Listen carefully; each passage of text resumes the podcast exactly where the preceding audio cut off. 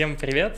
Спасибо, что слушаете этот подкаст. Это подкаст лайфхакер о бизнесе и кофе. В гостях у нас Михаил Котов, предприниматель, генеральный директор компании Лайфхакер Кофе и просто мистер позитив.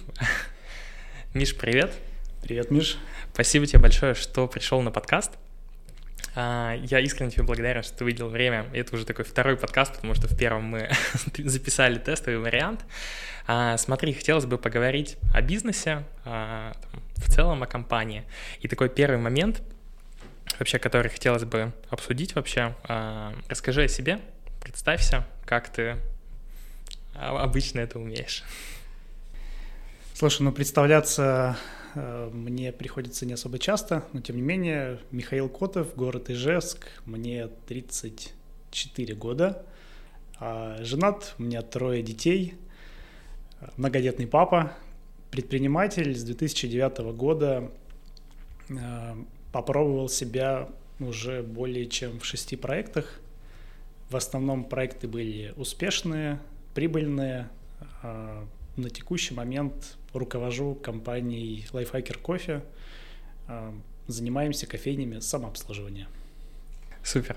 Слушай, вот интересен момент, ты занимался абсолютно разными проектами. То есть, насколько я знаю, это был и бизнес в сфере активного туризма, и салон красоты, и оптовые закупки и продажи.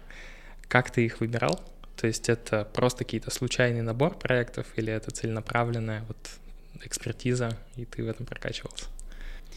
Самый первый мой бизнес-проект, э, сложно назвать, его бизнесом, это скорее было хобби, которое я сумел монетизировать. Это была репетиционная база, э, которую мы с друзьями оборудовали э, вместе за свой счет еще в студенческие годы. У нас была своя рок-группа, это было тогда очень популярно.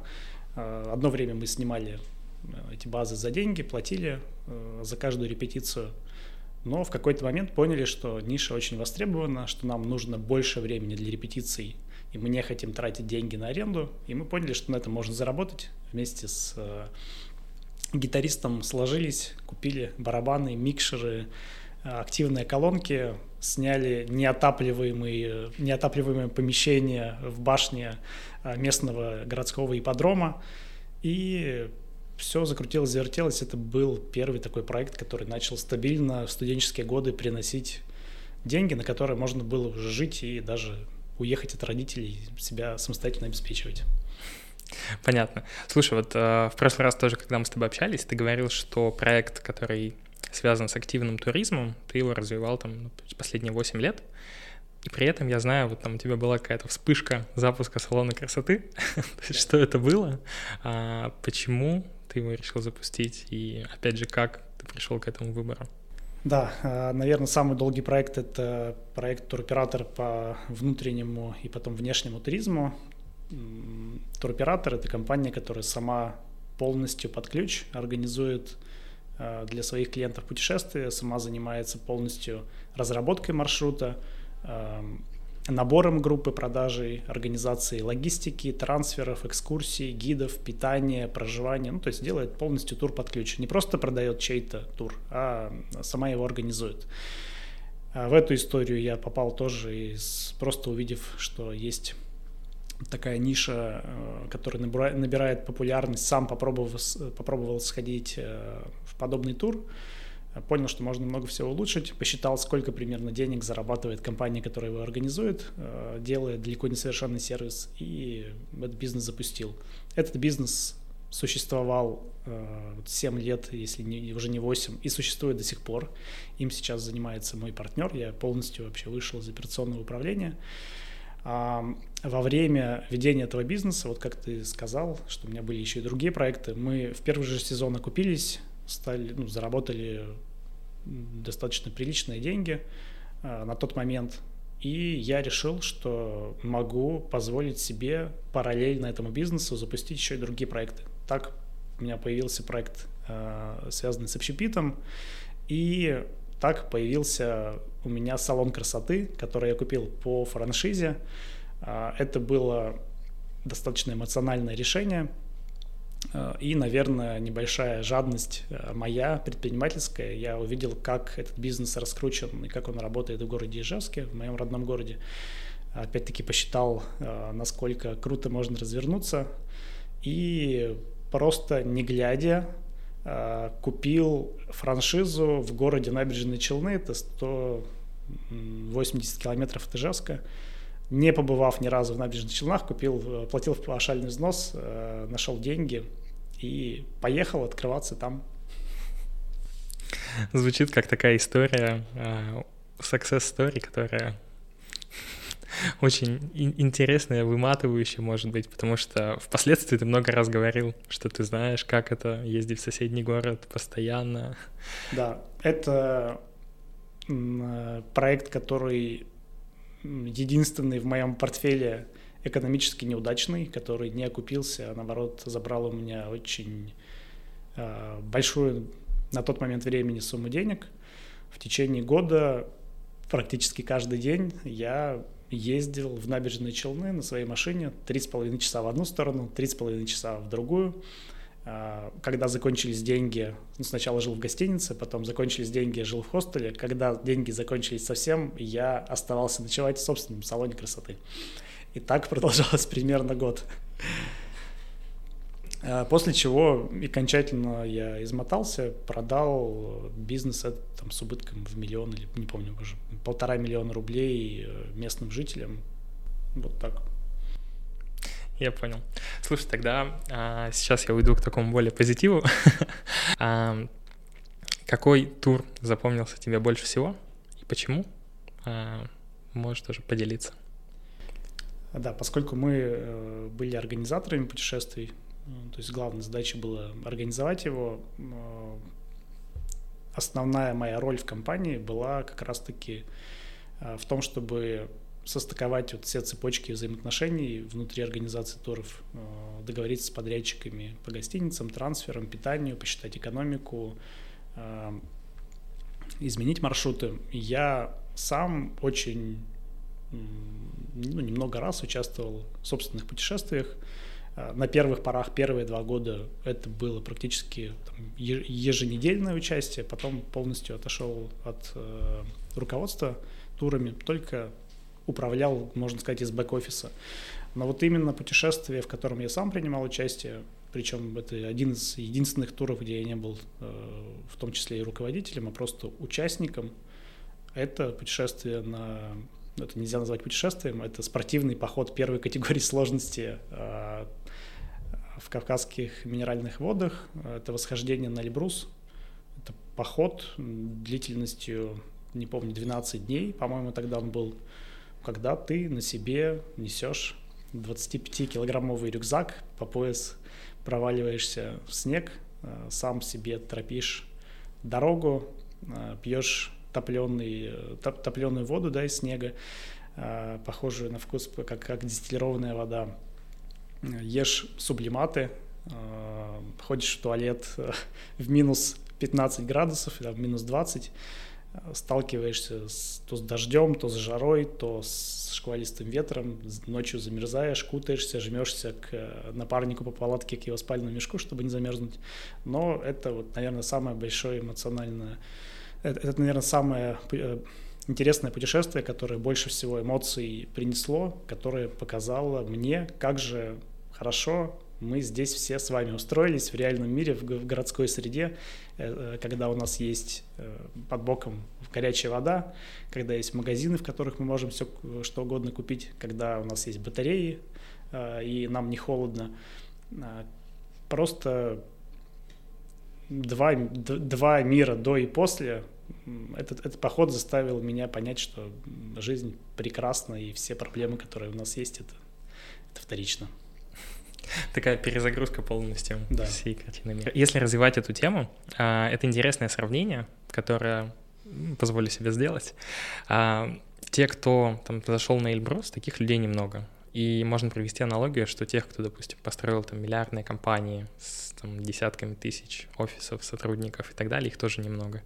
А, по ощущениям, это очень похожие сферы, потому что людей, которые готовы идти в супер неизвестность, в какие-то в частности, гор, бесчеловечные условия, рисковать жизнью, рисковать всем. А, ну, в предпринимательстве ведь тоже, то есть рискуют по факту зачастую всем, когда строят такие компании?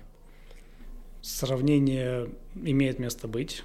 А, на Эльбрусе есть такие участки, а, закрытые ледовые трещины, где ты можешь немного отклониться от тропы, провалиться и в лучшем случае там, провалиться не очень глубоко, и тебя достанут твои друзья. В худшем случае провалиться очень глубоко так, что тебя никогда не найдут.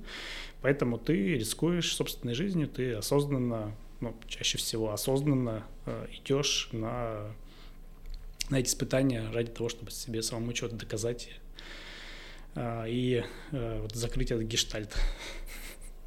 Я понял. Слушай, вот э, переходя опять же на тему, допустим, энергии, это вот ты сказал то, что у тебя был мир до, мир после. Откуда ты берешь энергию сейчас? Ну, по ощущениям, ты всегда просто на улыбке, на позитиве, такой человек, который всегда зарядит и а, просто даже своим взглядом можешь тебя зарядить на весь следующий день и неделю. Откуда беру энергию? А, на самом деле наверное, неправильно будет и нечестно перед нашими зрителями, слушателями сказать, что я всегда в отличном настроении. Конечно, периодически эмоциональные качели случаются. Компания очень быстро растет. Мы уже сталкиваемся с вторым кризисом за последние два, полтора-два года.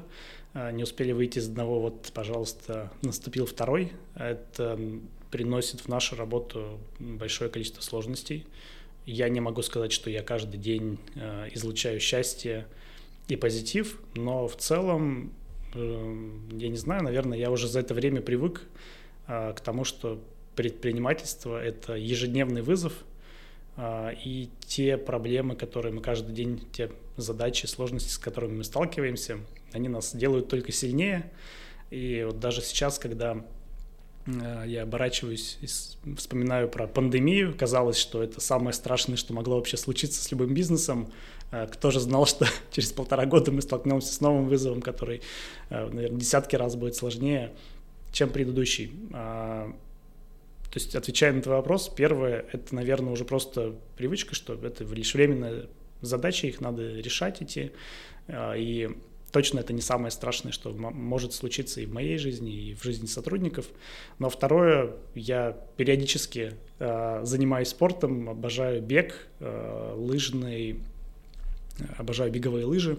Это то, что наполняет мне энергией, заставляет дышать глубоко. Э, прям радуюсь, как ребенок каждый раз после и во время пробежки, и после.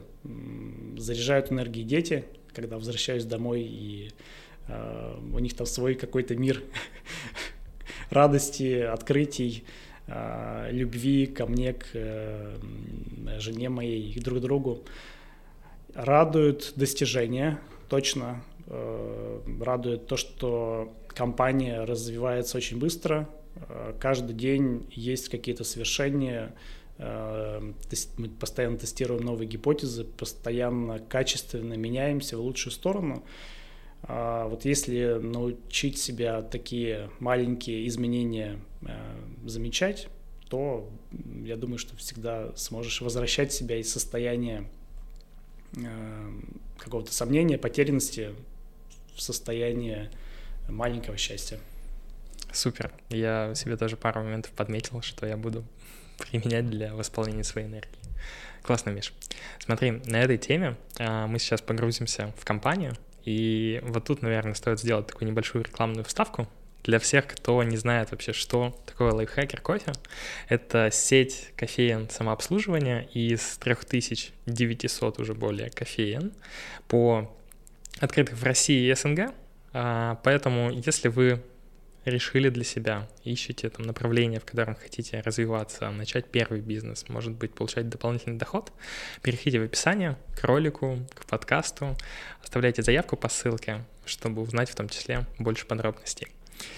И на этой теме сразу, Миш, спрошу, а, вот ты пришел в компанию больше уже года назад а, в роли такого директора отдела сопровождения, и стал генеральным директором. То есть расскажи вообще, как ты этот путь прошел, и вот это первый вопрос. Давай начнем с него, а потом идем уже ко второму.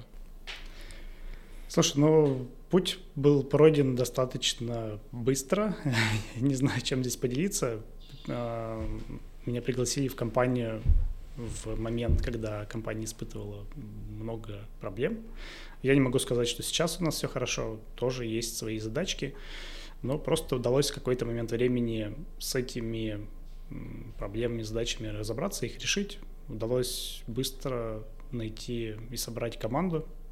А, это, наверное, привело к тому, что мне доверили право компанией управлять. Я понял. Слушай, ну вот на тот момент, когда ты пришел, ты по факту возглавлял сам отдел запуска, отдел сопровождения, отдел аренды. А чем ты занимаешься вообще сейчас? То есть что на твоих плечах лежит? А, чем вообще занимаешься? Да, давай, наверное, здесь еще а, скажу, что а, сейчас на мне все операционное управление компанией. Это в первую очередь э, задачи, связанные с Э, с выполнением обязательств нашей компании перед нашими покупателями.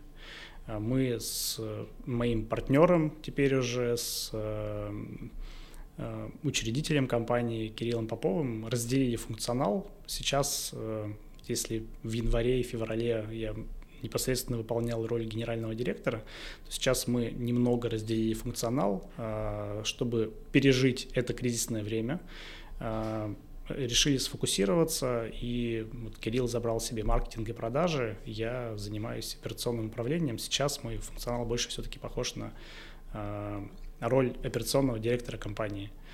Э, это логистика, снабжение, э, закупки, запуски партнеров, коммуникации с партнерами, торговый дом э, и развитие нашей собственной розницы, потому что буквально несколько недель назад мы анонсировали новый формат сотрудничества с, нашим, с нашей компанией. Это инвестиционные пакеты, когда партнер не занимается бизнесом самостоятельно, а доверяет это управление нашей управляющей компании.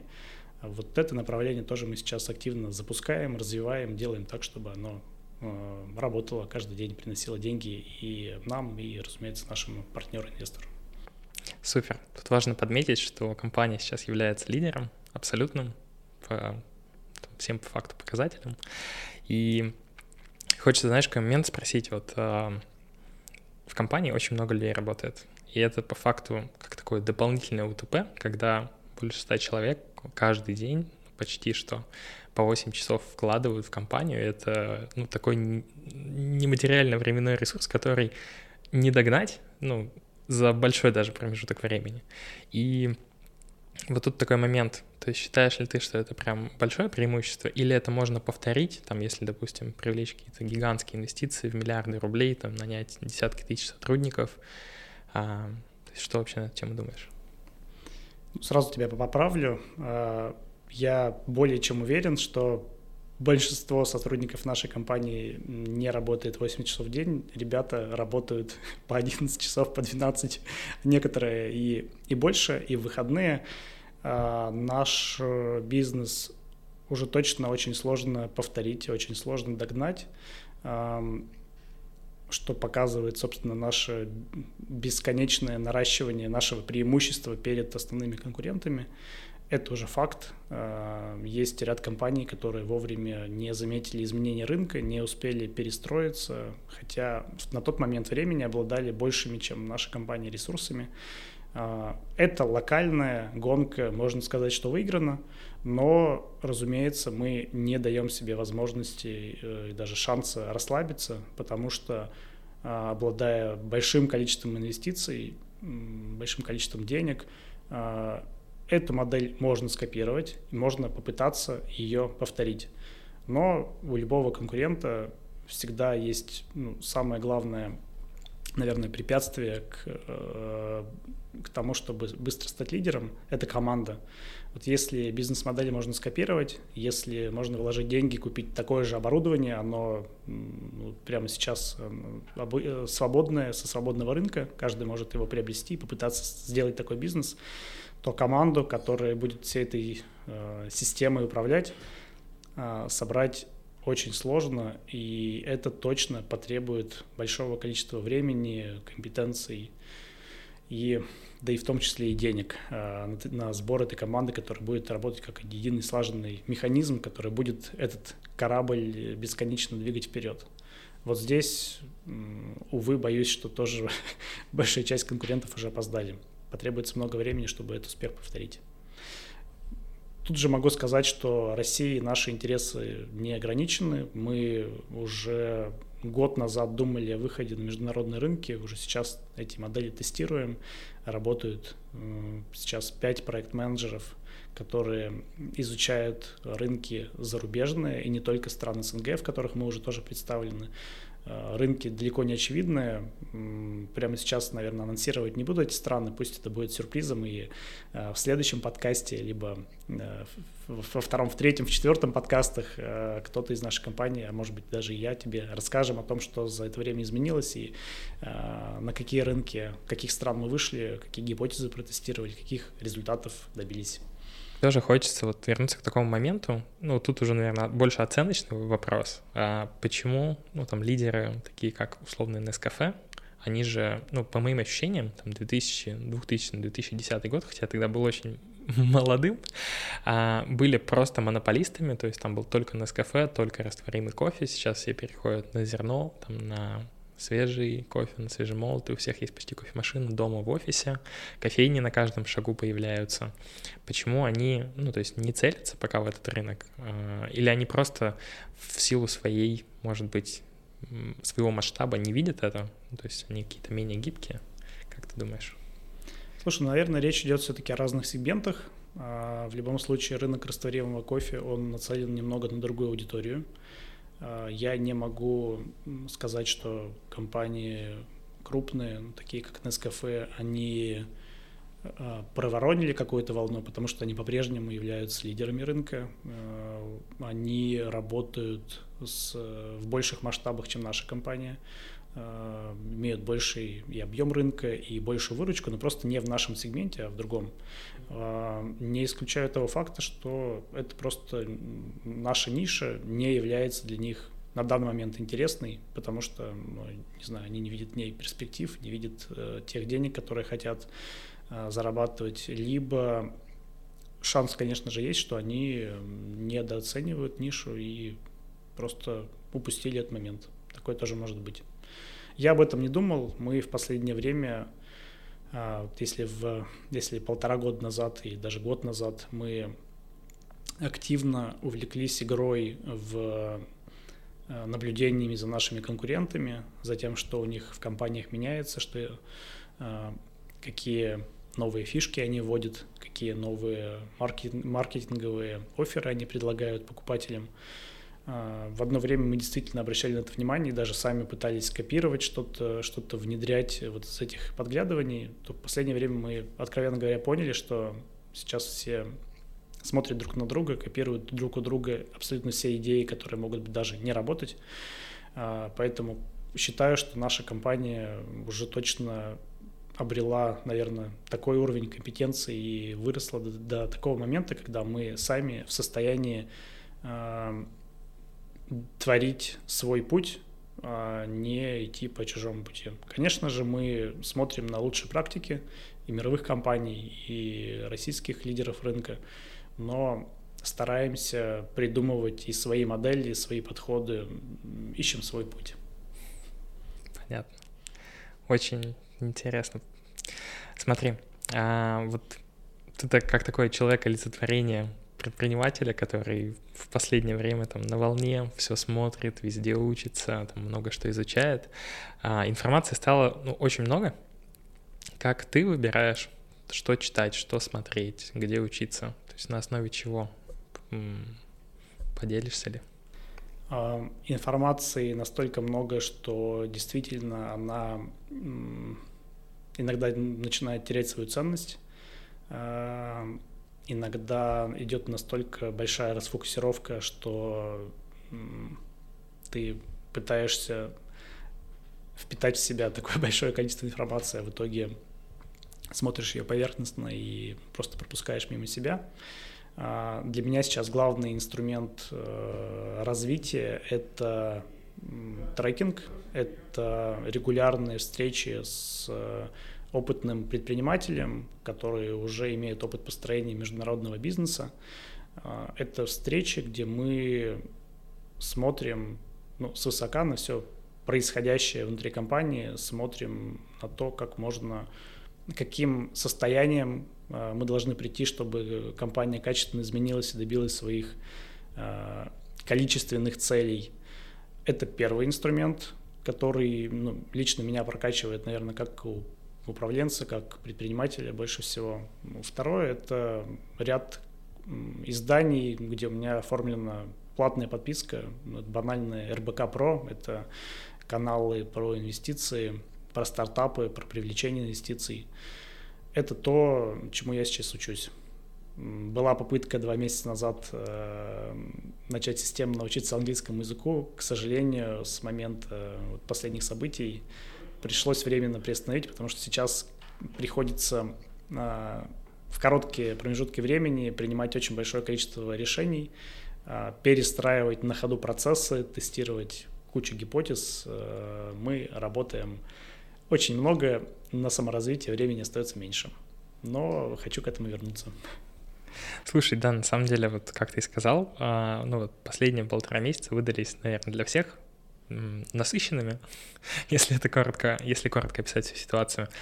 Так как я работаю в компании, и я как бы присутствую на собраниях, когда ты ведешь собрание вместе с Кириллом, мои ощущения очень часто бывают, что ты как фокусник какой-то достаешь кролика из шляпы, я думаю, каким образом, как это вообще происходит, а, как ты так быстро переходишь вообще а, на эти темы.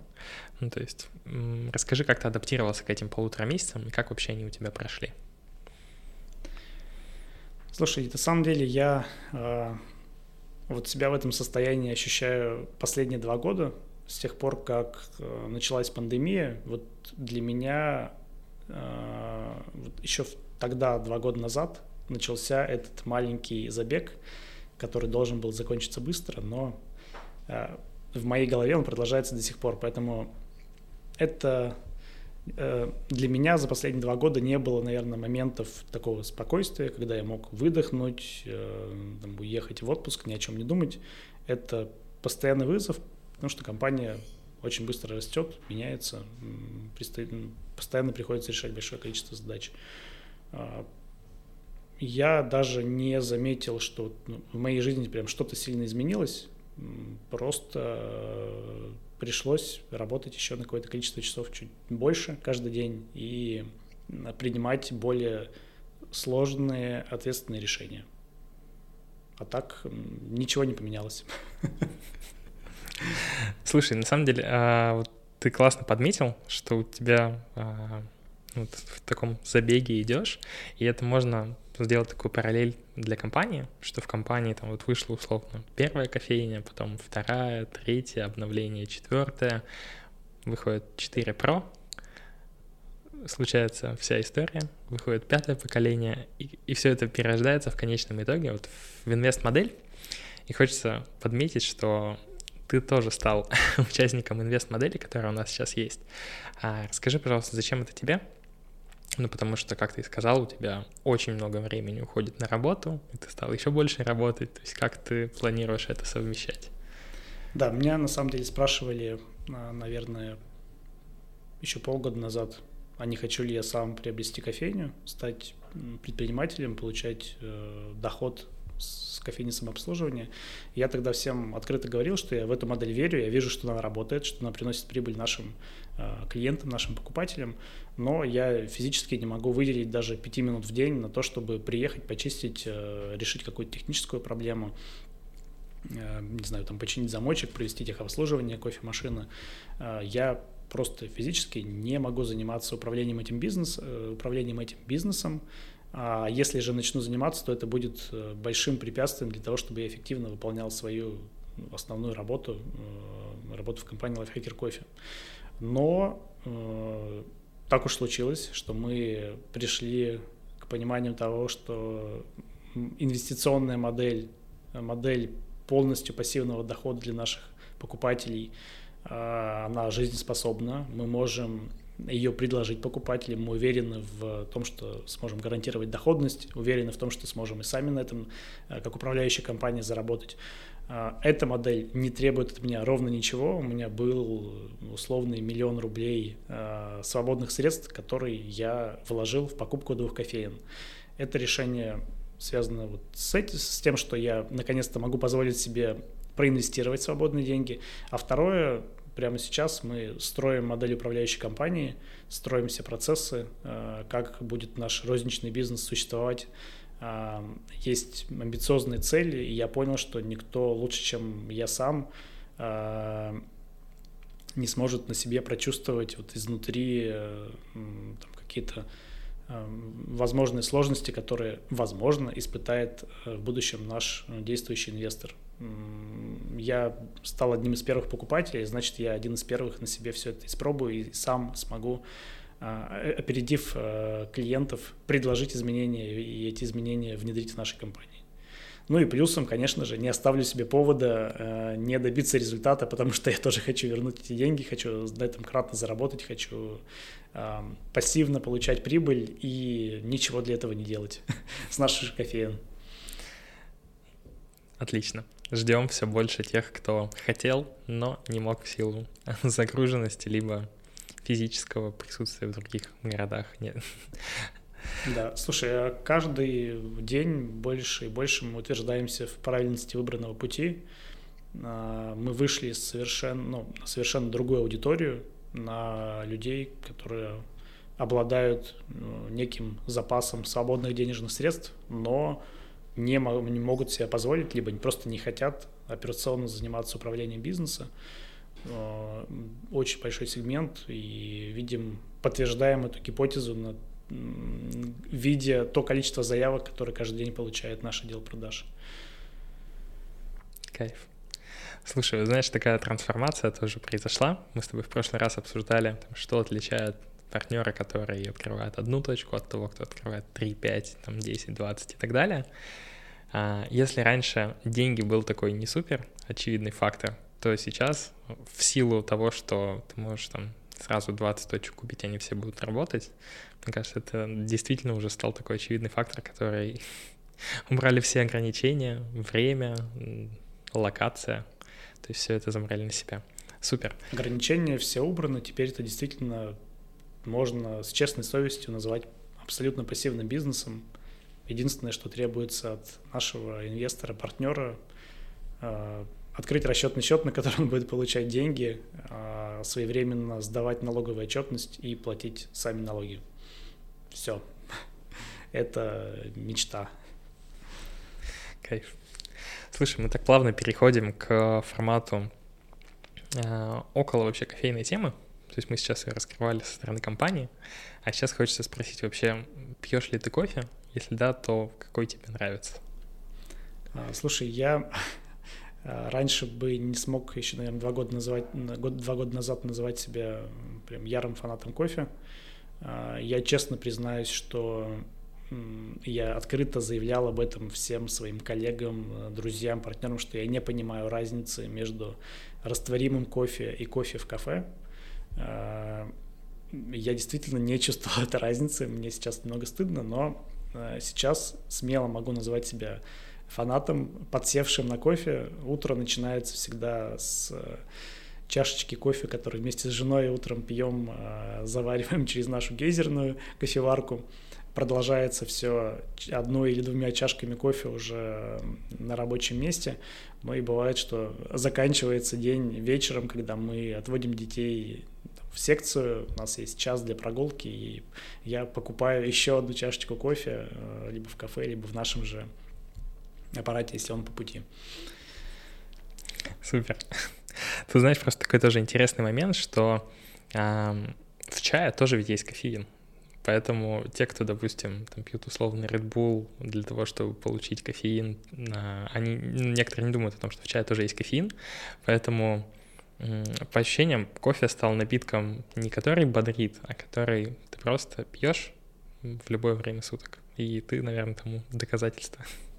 Да, чай тоже люблю, но точно не являюсь фанатом. Э, про энергетические напитки ничего хорошего сказать, увы, не могу. Либо кофе, либо вода, вода с лимоном, э, чай уже по остаточному принципу. Слушай, кайф. А, я хочу немножко развернуть эту тему, потому что, ну вот, э, история про кофе, она в любом случае в России, ну, прям активно популяризируется с кофейнями, там, с дрип-пакетами, там, со всем, что связано с культурой, последние, там, буквально, там, ну, 10-5 лет. Ну, в последнее время, конечно, все быстрее и быстрее. А ранее, там, в фильмах, во всех сериалах, которые снимаются за границей, там был, была история, что человек идет на работу, он со стаканчиком, он возвращается, он со стаканчиком, там люди кушают в кофейне, они встречаются в кофейне. И я просто почему привел аналогию про Red Bull? Я знаю то, что основатель, допустим, Red Bull, он а, придумал эту историю, ну, не то, что придумал, он позаимствовал ее из Таиланда, когда проснулся после похмелья. И это было как средство от похмелья, и потом оно так плавно переросло. И просто они потом стали позиционироваться, что это как напиток, который бодрит. И культура кофе, она, наверное, уже не про бодрит, а про то, что вот кофе есть, это как часть твоей жизни. Да, это определенный ритуал. Утром кофе нужен, чтобы проснуться, э, освежиться, вечером, когда мы гуляем, иногда чтобы согреться, иногда чтобы, не знаю, просто получить какую-то маленькую порцию дополнительного позитива от всего происходящего, усилить э, эмоции, которые дает улица, которые дает общение с людьми. Маркетологи по факту ну, подсадили нас на эту историю, и тут хочется сделать такую аналогию, что в последнее время очень стало популярным предпринимательство, то есть оно популярно стало в плане того, что его стали активно продвигать а, со всех сторон. То есть все кричат, что все хотят быть блогерами, по факту нет. А, ну, то есть все делают все для того, чтобы делать ровно то, что человек хочет, реализовывать себя, получать с этого доход а, и гореть этими идеями. Почему так происходит, вот, по твоему мнению? Это первое. Почему такая миграция идет в сторону популяризации предпринимательства? И второй момент — Считаешь ли ты, что предпринимателей будет становиться больше с каждым годом? Да, почему так сейчас происходит? Ну, потому что просто настало время, а, вот такой виток развития переживает наша страна, когда мы все равно идем с некой задержкой а, к тому, что происходит там в западных странах, а, в Европе, в США. До сих пор у нас количество предпринимателей на душу населения сильно меньше, чем э, у наших э, теперь даже уже не знаю, как называть э, друзей или оппонентов. Ну, в общем, сейчас страна, наверное, нагоняет количество предпринимателей, их становится больше, и просто мы доходим до какой-то определенной планки, который, при которой насыщенность и вот соотношение частного бизнеса, эм, крупного бизнеса там, к наемным сотрудникам будет э, оптимальным. Считаю, что расти точно будет, и расти будет, наверное, я не эксперт в этом, но думаю, что там, лет 5-10 нам точно есть еще куда расти и увеличиваться. Это и с точки зрения экономики, это и с точки зрения, наверное, какой-то социальной позиции может быть, эгоизма, когда каждый хочет боль, получить больше, э, чем он э, может получить, будучи там, наемным сотрудником. Когда ты можешь взять ответственность за свою жизнь на себя, когда ты можешь говорить про какую-то осознанность, вот это все сейчас совпало. Поэтому идет такой рост. Ну и плюсом есть поддержка со стороны даже, как мне казалось бы, странным государства. Государство финансирует, государство способствует, появилась куча различных сервисов, которые упрощают ведение бизнеса. Есть разные упрощенные системы отчетности, налогообложения, когда ты можешь делать деньги, не боясь, что ну, делать деньги как э, вот, как на маленьком хобби, да, не боясь, что потребуются какие-то специальные знания, чтобы вести бизнес. Созданы условия и просто созрела страна для того, чтобы а, маленький бизнес тоже рос. Если слушатели и зрители решат заниматься или заняться предпринимательством, какой ты им можешь дать совет именно в плане выбора и подхода к этому? Потому что контента, как мы ранее обсудили, очень много. И даже если взять нашу компанию, у нас э, того же самого контента, постоянных вебинаров, на которых раскрываются разные темы, очень много. И можно сегодня принять решение, там, через месяц открыть точку, а можно месяц выбирать, смотреть, потом еще месяц выбирать, смотреть, приходить на вебинар, смотреть видео, слушать этот подкаст и ничего не делать. То есть какого формата, наверное, придерживался бы ты и какой ты можешь дать совет? Слушай, я вижу здесь два э, варианта развития событий. Первый вариант, самый очевидный, это заняться тем, что тебе нравится. Если ты чувствуешь свою экспертность, э, разбираешься в какой-то задаче, готов попробовать, э, готов инвестировать какие-то деньги э, в развитие этого дела, чувствуя, что текущий рынок не предлагает, не знаю, нужного сервиса, нужной цены, нужного качества, товара, продукта, услуги. Можно заняться этим. Собственно, я первый свой интересный бизнес именно из этого и создал, когда сам на себе прочувствовал, чего мне не хватает, что мне нужно, а, увидел изнутри этот рынок, как он работает, и просто создал беспроигрышную какую-то модель, когда я точно знал, что будет и спрос, и, и мне это будет приносить интерес. А вторая история, второй метод — это пойти по пути э, наименьших возможных потерь, это открыть бизнес, который требует минимальное количество инвестиций, который несет минимальные риски. А, тут, разумеется, напрашивается и наша, и партнерство с нашей компанией, когда ты получаешь, а, ты когда ты имеешь возможность стать предпринимателем за там, минимальные суммы, мало какой бизнес можно открыть на сумму от 400 тысяч рублей, а, мало какой бизнес можно открыть, не имея специальных знаний, навыков, мало какой бизнес ты откроешь и получишь ликвидное оборудование, ну, что-то материальное, что можно потом продать с минимальными потерями. Но такие бизнесы тоже существуют. Самое главное не вкладываться в то, что нельзя будет потом с собой увезти. Например, а, в какой-то бизнес с ремонтом, как вот мой опыт с салоном красоты, когда полтора миллиона рублей были просто замурованы а, в стенах другого города, в котором я не хочу жить дальше.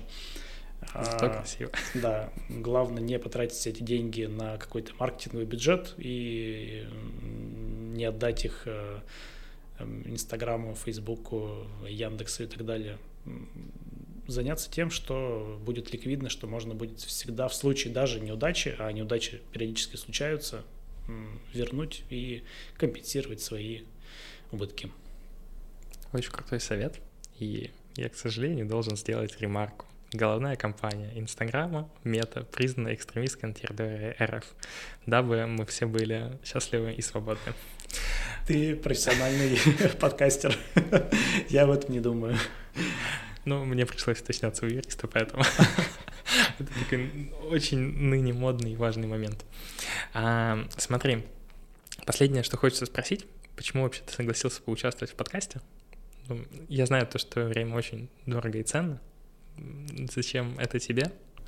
Да, а, наверное, три здесь момента есть. Первый момент э, — это то, что мы, ну, я сам вместе с э, моими партнерами эм, инициировал процесс в компании, э, когда сотрудники могут предложить какой-то проект в компании, который они считают важным, нужным для того, чтобы компания развивалась. И проект э, подкастов это стал одним из таких проектов, когда инициатива пришла, собственно, от тебя, э, ты был готов помочь компании э, развиваться, дальше заявить о себе э, в друг, другой аудитории, возможно. Э, я не думаю, что можно вот при первой же попытке пресечь и ну, загубить такую хорошую инициативу. Мне подкаст показался хорошей, интересной идеей.